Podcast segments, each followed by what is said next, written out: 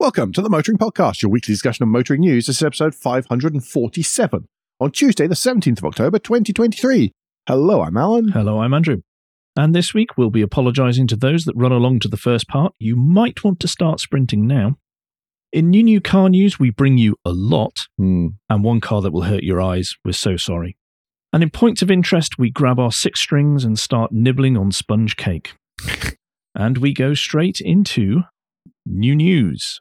And this is from the US of A, but it is interesting enough for us to share for those of us who are in the UK.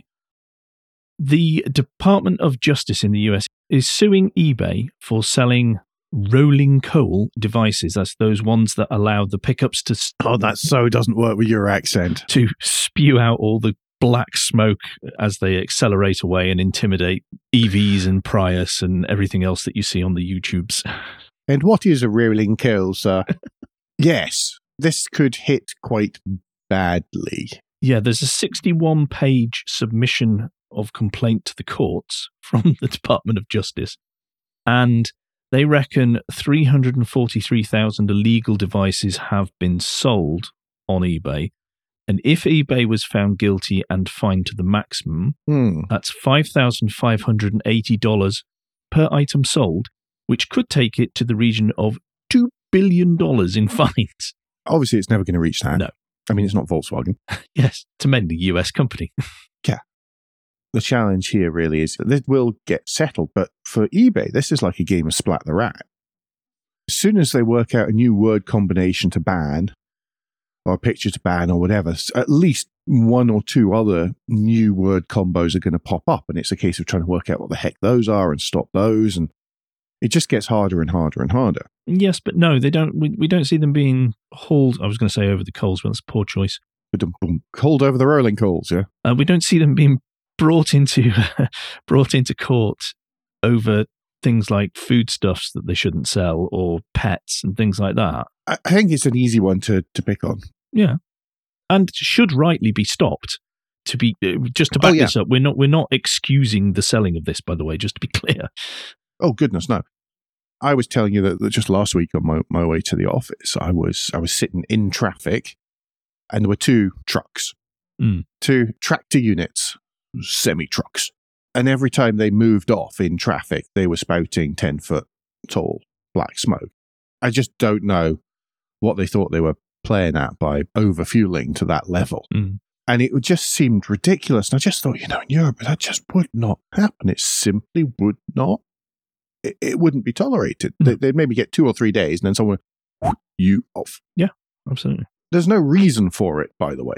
You know, it's not that these were particularly special trucks. It's not that US trucks can carry or need to be more powerful than European trucks. It's the opposite. They can only carry the same amount payload. Mm. That works out about the same amount as any of our European trucks. Um, they can only carry some 24, 25 tons. It's just, I don't know. I would have had them into the side of the road and GV9'd in seconds. But that's because I'm a git, frankly. Well, do you want to take us on to a story back in the UK that is perhaps more positive and doesn't bring out your inner policingness? Yes. Well, there's a new battery. Well, there's not a new. There is an existing battery recycling firm in the UK called Recyclus Group. Um, you can see, guess what they do from the name. They have just finished commissioning their new plant in Wolverhampton, which is a Libat plant. Again, innovative naming. It means you can guess that it processes lithium ion batteries. And it, in theory, up to 22,000 tons of lithium ion batteries. That's a lot of write offs. That is a lot of write offs. There's this article from Electrive that's linked in the show notes is saying that it's the equivalent of more than 48,000 batteries. It doesn't say here if it has to be car batteries. Um, I think it's just any type of lithium ion battery. And they say that the plant will recycle any of the current chemistries there. They're also saying they've got bulk liquid nitrogen tanks being installed to facilitate continuous processing. I imagine that that's for fire suppression, etc Mm. as well as possibly, you know, um, what could it be used for? It's either fire suppression or it's making it very, very cold. Yeah, maybe part of the extraction thing because they they talk about that they will be able to process all kinds of end of life Li-ion batteries and lithium metal to produce, and I'm quoting here from the Electrive article that will be linked in the show notes, to produce black mass from critical metals that can be reprocessed and sold back into the battery supply chain. So this is all part of that circular economy that we have begun to talk about more and more. It is a very important thing because anything we can recycle means we don't have to dig it out of the ground and also helps us to produce more batteries more quickly because if you are still extracting from the ground but using the old stuff, etc., etc. A company called Slicker is its partner for collecting battery waste nationwide. So any sort of type of laptop battery or whatever, um, they should be able to collect it. Uh, so it can be recycled. So this is good. This is that urban mining that we've talked about before. As you say, circular economy, urban mining. So getting back the minerals that have been used and recycling, upcycling, whatever. Yeah. Of those. So this is a really good thing. And it's in the UK. So that's a, you know, the amount of lithium that come out of these will save an awful lot more rock being dug out of the ground uh, and then shipped around the world. This is good stuff. Yes, vital. I will stick with the UK and I'll take us to close to Oxford, where WAE are going to create an electric car battery plant.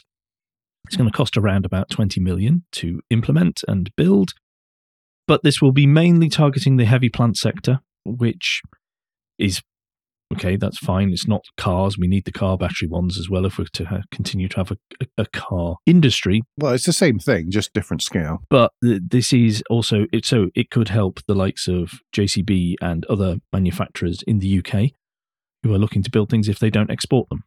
Um, but if they export them to Europe, that'll help heavy goods vehicles or plant producers over in Europe because it will be considered a locally produced battery, Yes. which is that rules of origin thing that we do keep bringing up. hmm Yeah, and surprising amount of heavy plant is actually built in the UK. It's one of those things that we still actually do. Mm. So Volvo slash Terex have a plant in Bathgate, isn't it? I hope they still have one. Making dumpers.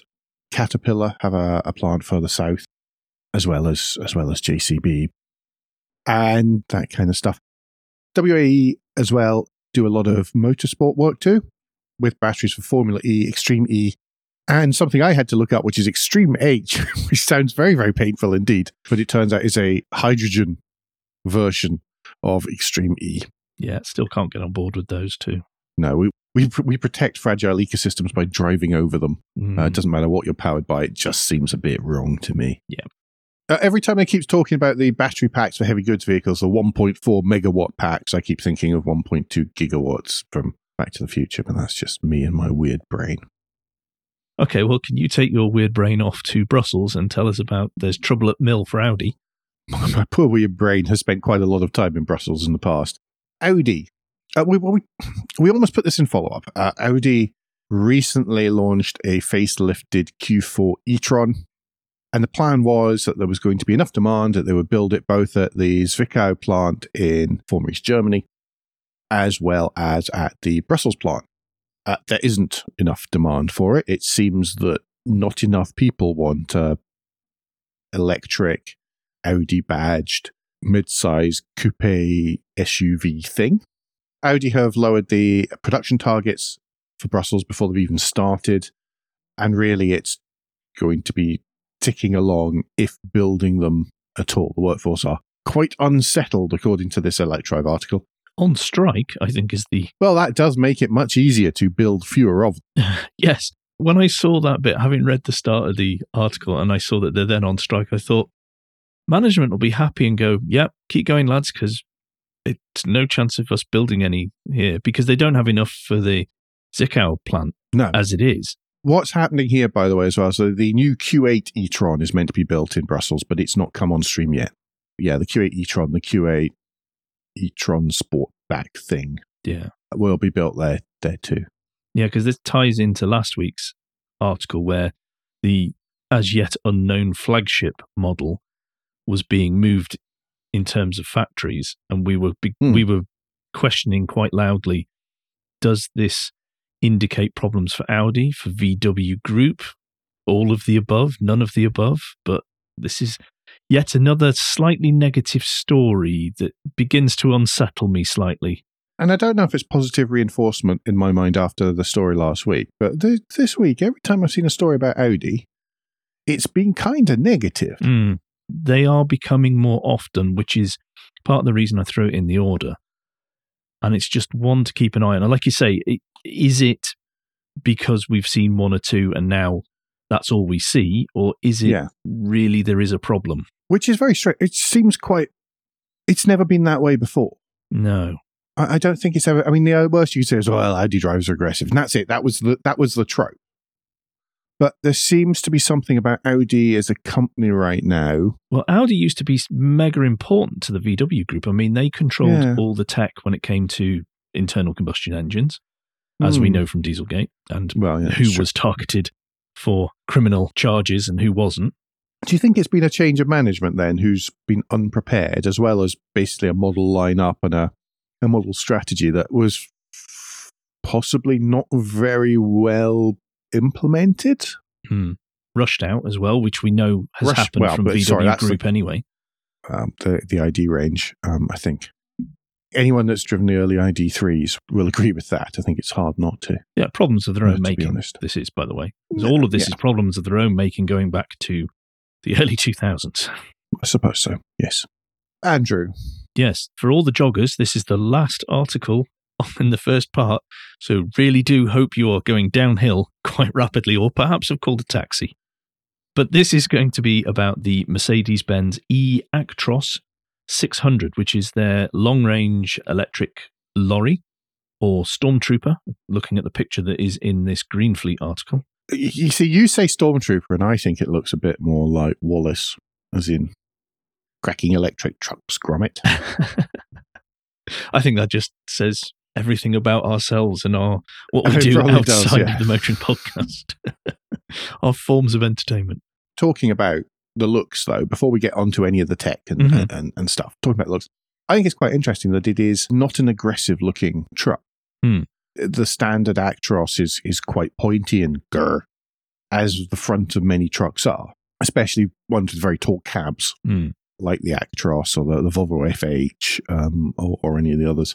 But this one isn't. It's very much round. I'm sure it's for aero purposes, but it's very much rounded and smooth and kind of it, it follows the usual sort of Mercedes EV design ethos, even in the truck, of let's make it look like the normal one, carve it out of soap and rub it a bit to smooth it off, and then that'll be it. That'll be the model. I feel this one's Uh, But I think it's more, a bit better than that. Yes, it's it's the execution is much better than perhaps we've Yes, seen the- on some of the car versions. Yes, they've, they've become much better at rubbing the soap lately. Yes.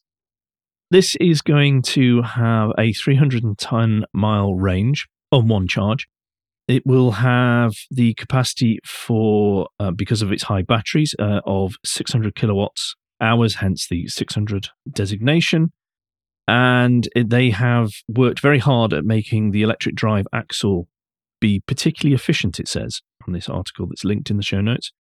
They can charge uh, with up to 400 kilowatts 20 to 80% in 30 minutes at a suitable charging station with suitable conditions to allow such speed as ever. What, an output of one megawatt. yeah, I wonder how many of those are out there. That's going to come on stream later. When it comes to the uh, a lorry, obviously one of the questions you ask is what about the weight? How much impact did the batteries make to all this? And they have a gross combined weight of 44 tons. And they reckon that in the EU, that has a payload of still of around 22 tons. Mhm. And at this point, I hand over to our heavy goods vehicle expert to explain how close or not that is to a diesel. You're losing a couple of tons. Basically. think that's I- I would normally good. about expect about 24, 24 to 25 if you're at 44 tons. But that requires you to be on uh, that. Here we go. Welcome to the nerdiness. That requires you to be on a three plus three axle configuration. The one shown in the pictures here is a two plus three, and I think that that uh, means you're only allowed 40 tons, provided all five axles are air suspended. I, I now I could be a bit rusty on that. It's been a while since I've had to think about it too much, but I'm sure someone will correct me if I'm wrong there. One of the interesting things now you mentioned the range earlier on, Andrew. One of the things is is that Mercedes are saying that with intermediate charging, you know, you have to stop when you're driving truck every three hour, three and a bit hours. I really am rusty on my driver's hours rules. And take a break at, at that point for, for 45 minutes. Now, that works if you're doing long range driving. Of course, if you're doing shorter range, you might have to take smaller prescribed breaks of no less than 15 minutes. So, but if you can charge during those breaks, Mercedes says the truck can do over 600 miles. Mm. Now, that poses its own fun challenges, really, because if you can imagine a truck park with many chargers, then that's going to be drawing an awful lot of power from the grid. There needs a lot of windmills and solar panels nearby. And, and by the way, before anyone ats us, we are not doing the oh no, the national grid will fall over. We're not doing that. We're just Oh no, no, stating no, no, no. What, what I'm about here. to say is one of, one of the challenges there is, is that quite often drivers like to start in the very very early morning and drive into the into the day a bit. And the challenge is that that makes the whole charging overnight thing a bit harder. Mm. Unlike with cars, where you would you genuinely reckon it's not going to be driven overnight, uh, and you can leave it parked and charging whilst electricity is cheaper. If you're driving your truck and you're having to take your mandated breaks around, it's going to be during the hours of daylight when electricity is a bit more expensive. So that's something that's going to be worth keeping an eye on and bearing in mind. That's the point. But I'm- sure that there are ways around that.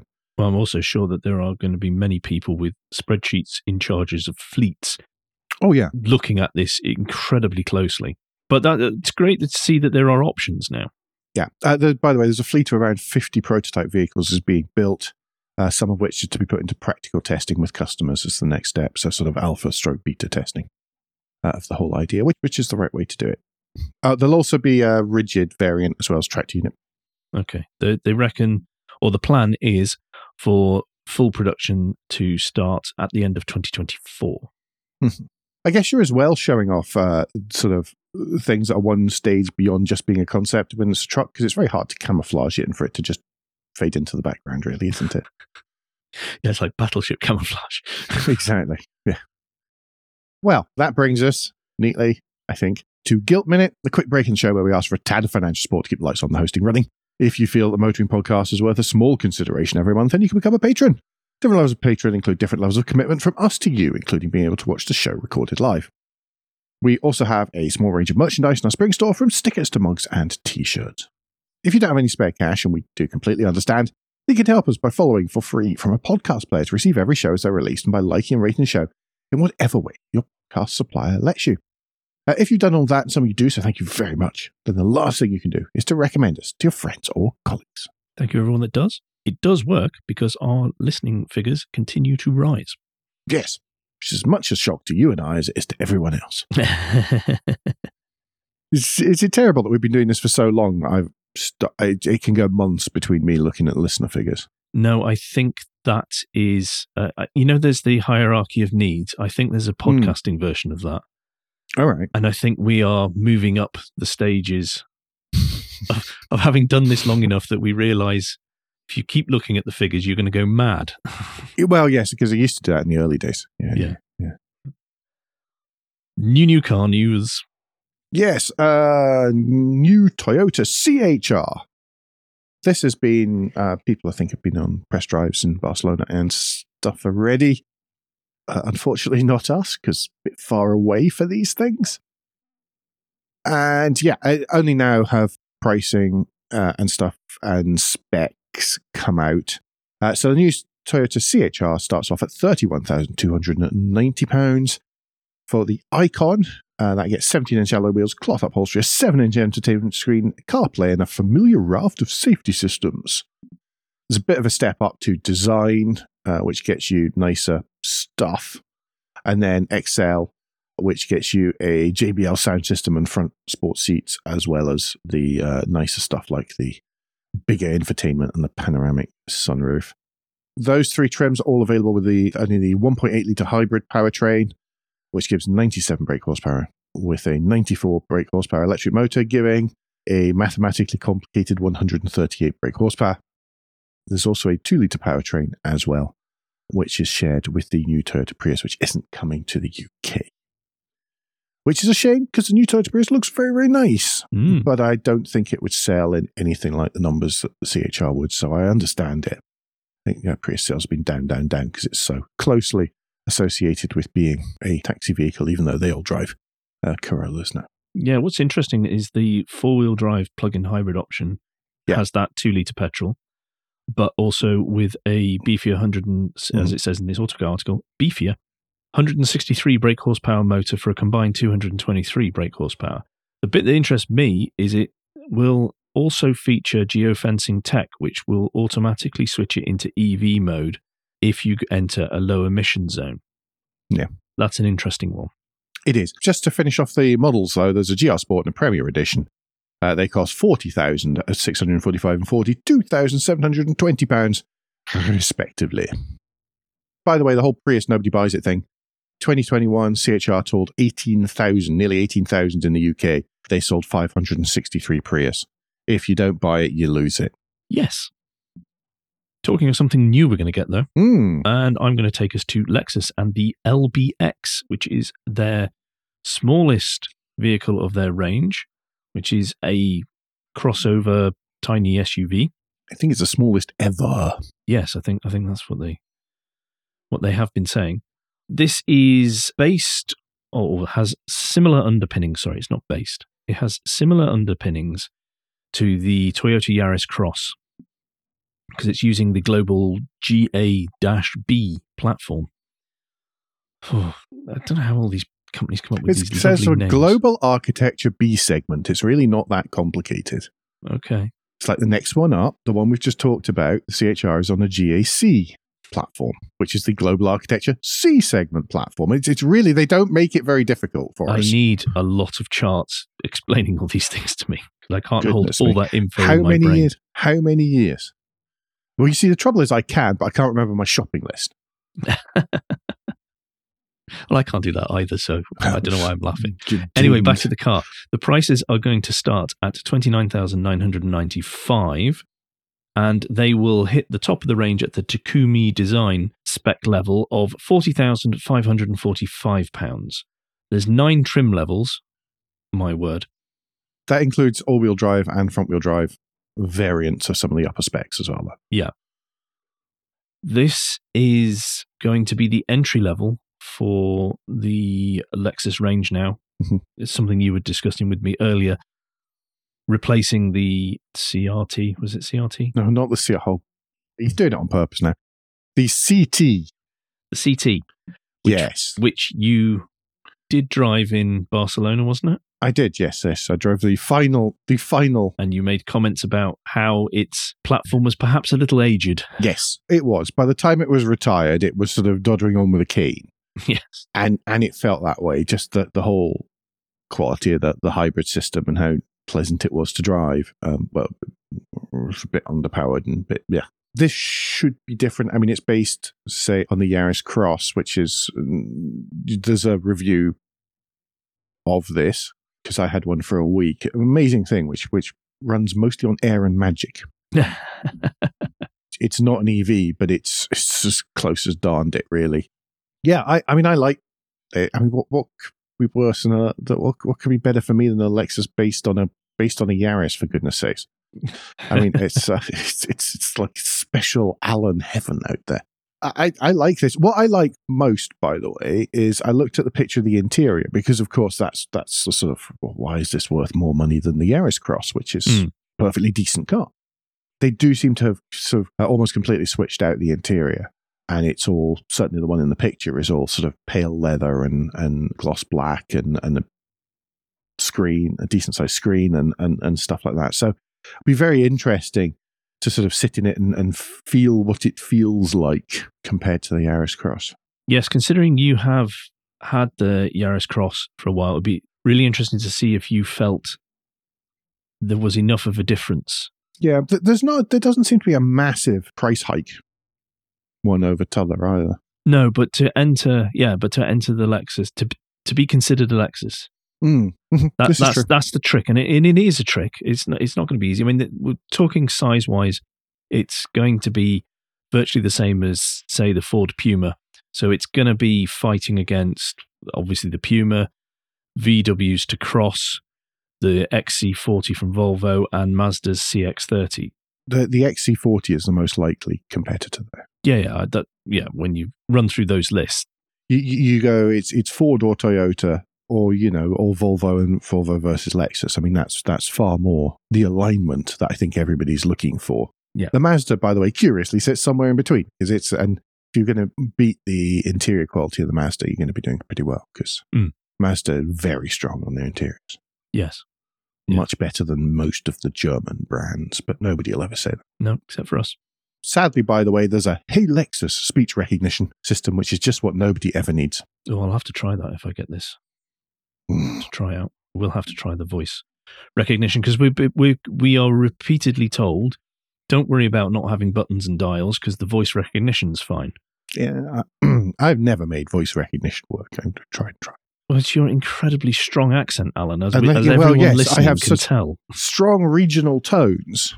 I mean, it, uh, that said, it's off the top of your cars, but a friend of mine who's over here, very strong French accent, or quite strong French accent, could never get his Android phone to do anything. I would basically have to say it in the car and say the destination and work every time for me. And it drove him nuts. It's, but it's my, my, my telephone, huh? yeah. Okay, do you want to take us to the what is going to be a bit of a marathon of new Kia EVs? Yes, brace yourselves, folks, for an onslaught of Kia EVs, some of them real, some of them not yet. And we're going to start at the bottom with the EV2. This is going to be a compact ESUV, Target price of around £25,000 coming in 2026. Still a little bit away. This is going to be a key part of the firm's ambition to reach 1.6 million EV sales annually by 2030. The EV2 is going to go up against the likes of the Peugeot E2008 Vauxhall Corsa and Mini Cooper Electric. Those of you who have been following along at home will notice that it's significantly cheaper than any of those. Mm. Kia CEO Ho Sung Song uh, said that the EV2 is a very unique and important model for the European market. A very European dedicated model, he says, and there's a very concrete plan for it. Uh, so if I was some of the others, I'd be sort of running and hiding by this point. Well, it's going to be interesting uh, in this because there isn't much detail, which I think you were about to say anyway. There isn't much detail about this, and it is aimed at 2026. Mm, So much so that we've got no idea of range. One thing to announce that your vehicle is going to be $30,000 with a direct conversion into pounds of 25 grand. It'll be more than that because the UK things will happen to make it go up. There's one thing to make that aim and statement, but another thing if you're going to compete with the likes of the Corsa and the Cooper when it comes to range as well. Well, that's not huge. Deal. That's not very difficult when it comes to the Mini. Well, no, the Mini's improved dramatically for the new model, hasn't it? It has, yes, it has. it Yeah, I mean, if we were talking the old one, that's fine. You just use a hybrid battery. You'd be You're pretty much there. Yes, that, that that's true, and I think that that's one of the reasons why why folks aren't giving you out loads of details because all of that kind of stuff uh, can easily change, and also you don't want to give away too much of your model plan if you can get no, away no, with of it. course.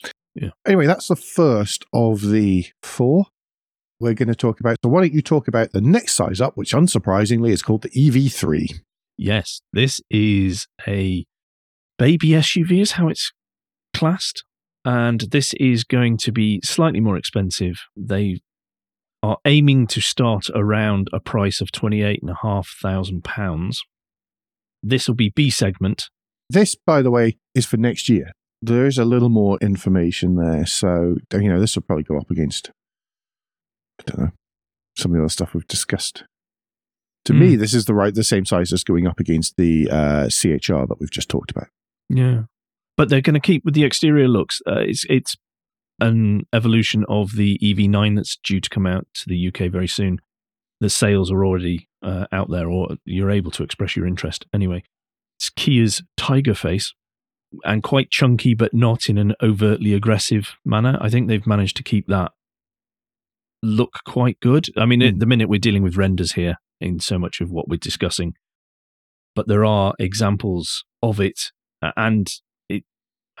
I think it looks really good. It's it's got a Tonka. It's got a Tonka feeling to it. I like Kia stroke Hyundai's uh, electric technology. I like their interiors. I like the way that they are built and work. and that you end up not worrying about the fact it's an electric car. Mhm. Yep. So I, I think they're on a really on a winner with this. Yeah. Further out is the EV4, uh, a striking saloon for 2026. And the idea is this goes up against uh, something like the Polestar 2. So very much more saloon style rather than an SUV style. Although it does have the kind of sloping. It looks like an EV future Stinger, if that helps. Um, so it's got quite a long rear overhang. It's got a, a sort of fast back uh, by the looks of it on the rear and it's it's a decent looking vehicle. I think it's maybe less resolved in the picture stroke renderings uh, than than some of the others, especially around the interior, which very much has that sort of dare I say it Tesla Model Three style. Well, it'll be nice when you've moved in. type of look to it. It's coming along as well. Not v- really, absolutely no detail around uh, drivetrains and the like. Lots of information about hand woven hemp fibers and that kind of thing. It's likely, it says, that they'll be offered with 215 brake horsepower front wheel drive, 320 brake horsepower four wheel drive versions.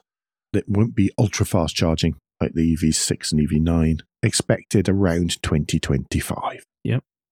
And to round out our Kia segment, the EV5, which we don't know if it's coming to the UK, but I would be absolutely astonished if it didn't. It's China only for the time being. Yeah, this this is an mid-sized SUV. I think we have to go. It's below the EV9.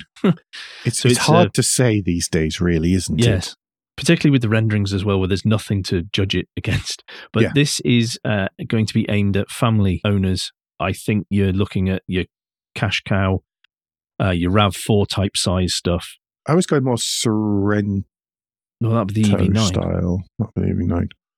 That's the EV9. Because So you're going, you you're going, seaters. you're going Hyundai Tucson size. Then yes, that's where we're going. Okay, Sportage. Mm, yes, that's the one. That's the one I couldn't think of. This was uh, revealed at the uh, Chengdu Motor Show in China in August. And you get to see some of the interior. Some of you may have seen pictures put on social media where there's this really interesting addition to the front passenger seat that seems to, well, it's connected and, and meets up, goes over the center console and meets up with the driver's seat, but isn't actually connected. And I'm not sure what it's for. Reading further into this article from Car that's on here, it says Kia claims to have done research that shows millennial families view their EV SUV as an extension of their house, an extra room rather than means of getting to the shops. This explains why Kia has used the sort of language that's more befitting a, listing and Rightmove than a car brochure in some places. Uh, saying the interior is closer in concept and execution to a home lounge than a traditional car cabin. And that says, assuming that your lounge has everyone facing the same direction and features a steering wheel.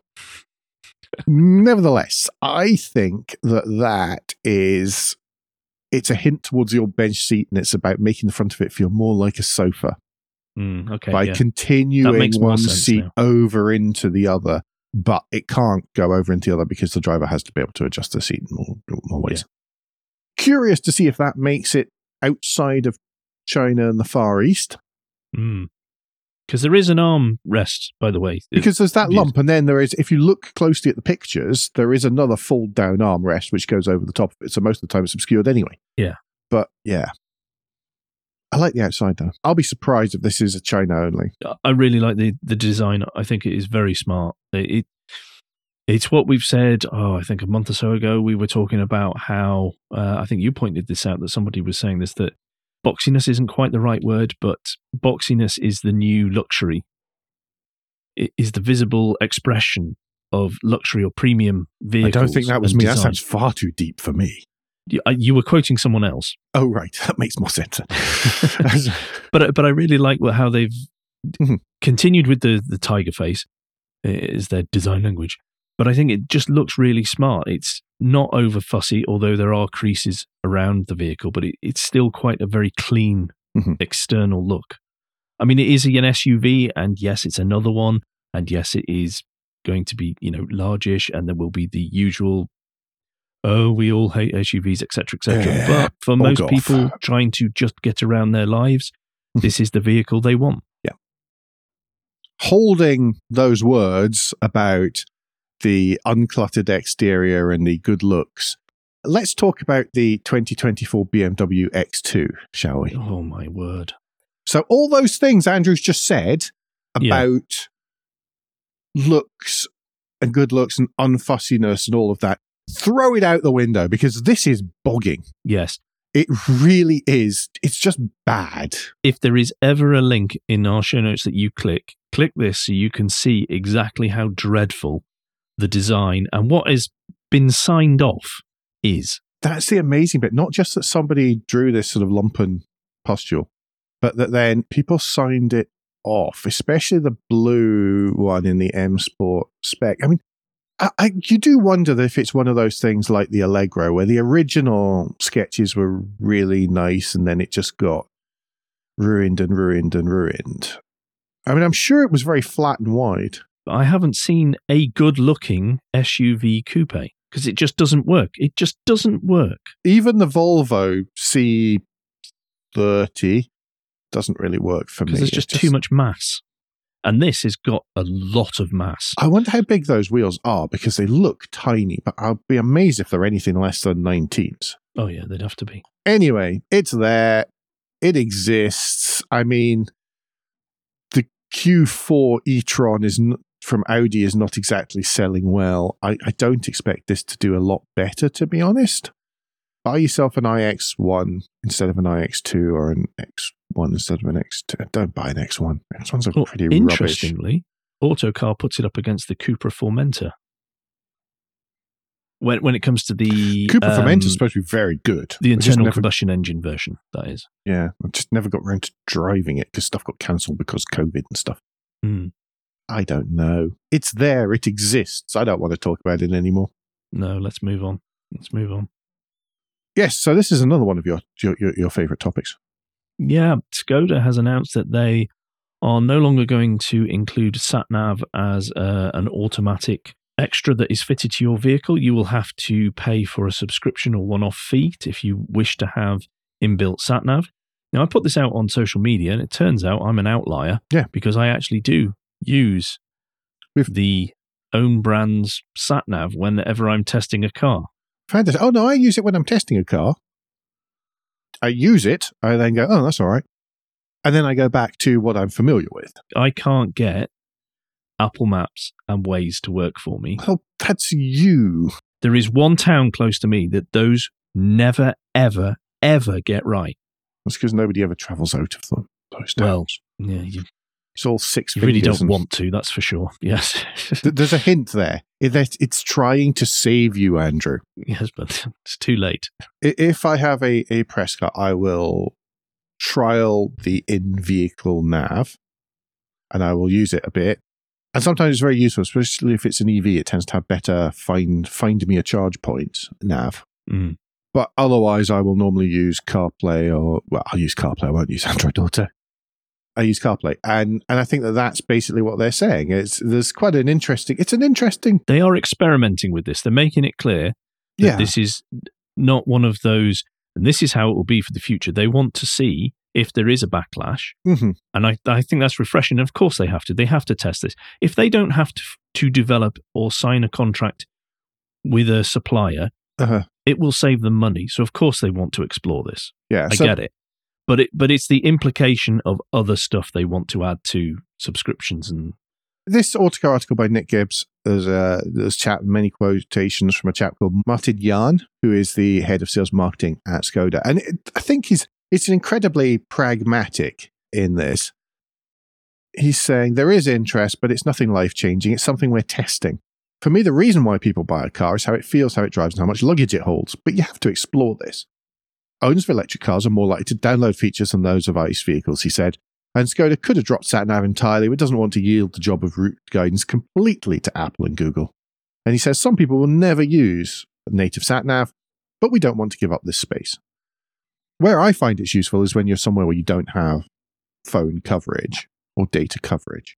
But I Mhm. also noticed the latest version of Apple Maps lets me download maps in Yeah. advance Mm. For areas. Uh, it was one thing I, I found when I was out out west. I did have to use the the Lexus sat nav a couple of times just because there was no coverage, and all I got was a grey grid on my phone, and it just went, "Mm, no, sorry. Whereas the inbuilt uh, SD card, Yeah. Other things that will also be subscription or one off fee extras for is automatic headlights and adaptive cruise control. Hmm. I yeah, some people never. Again, some people never use adaptive cruise control, but all the tech's there, so it'll still be being used for the safety stuff. It just feels like penny pinching. Yeah, but that's the, that's the thing, though, isn't it? It- To get your stars, Yeah, to get your stars, you need that, but you don't need adaptive cruise. And people normally just throw in adaptive cruise because it's there. This is all the fault of Tesla. This gross decontenting of cars Hmm. is all the fault of Tesla and the fact that they've gone off and they've shown that they can get away with it. But they can get away with it just now when they're still on relatively early adopters and whilst they're just stripping everything out to drop the price and drop the price and drop the price, which is going to backfire because it's going to have to. Yeah. The irony of electric cars backfiring. There we go. Uh, the but but yeah, they're just stripping the price, dropping the price, dropping the price because they, they make their money through selling the selling the credits, don't they? Hmm. Anyway, do you want to take us to points of interest and start with, well, what is shown British social media to be absolutely full of lunatics? It's kind of one of the reasons why I'm not on it that much, uh, not nearly as much as I used to be. Yes, we've not talked about the Luton Airport garage fire. Partly because there's a certain amount of there, but for the grace of God go I, because I used to have my car in that car park every week. Hmm, that's lucky. But mostly because it just got very stupid very quickly. And we're not going to talk about how stupid it got very, very quickly, really. Other than observing that the stupidest people on some of the some of the uh, the the social media do seem to be the ones with national flags or the ones with with uh, whatever form of verification inverted commas that is available to you uh, by paying a small fee to have your opinions amplified and then receive money back. Rather than us going on about it, I thought, and how dumb people were, I thought I would let Jason Torchinsky do it instead. So this week's lunchtime read is from the Autopian, uh, and it's an interesting view from an outsider's view on just how that looked and, and a, a commentary on the quality of opinions uh, and the quality of fact or otherwise being shared. Linky, as always, in the show notes to the Autopian. Good stuff there. Yep. List of the week. And this comes from Top Gear. And amazingly, it is not a top nine, it is the 19 vans you never knew you wanted. Now, Alan, you probably did want a van. I know I want a lot, quite a few of these, but the one that I want most of all is dum dum dum dum dum the Renault Fourgonette, uh, Uh-huh. which I almost almost bought in the past. So the Renault 4 van with its little draft hatch and everything. Very, very cool. It is. It is very cool. So yes, that's that's my choice from here. There's lots of other good ones, although I do see it seems seem, they do seem to have chosen basically the same van about three times. But that's what happens when you when you choose uh, Kei vans because they are basically only three variants of Kei van. They're just badged by many different things. Yeah. Uh, what about there's 19? I think there's room for you to choose one anyway as well. Uh, well, I will pick the Dodge A100 mainly because I saw one in real life at a random village motor show a couple of summers ago with a gorgeous amount of patina on it All right. that was driven, according to the owner, driven daily, Mm-hmm. and it just looked fab.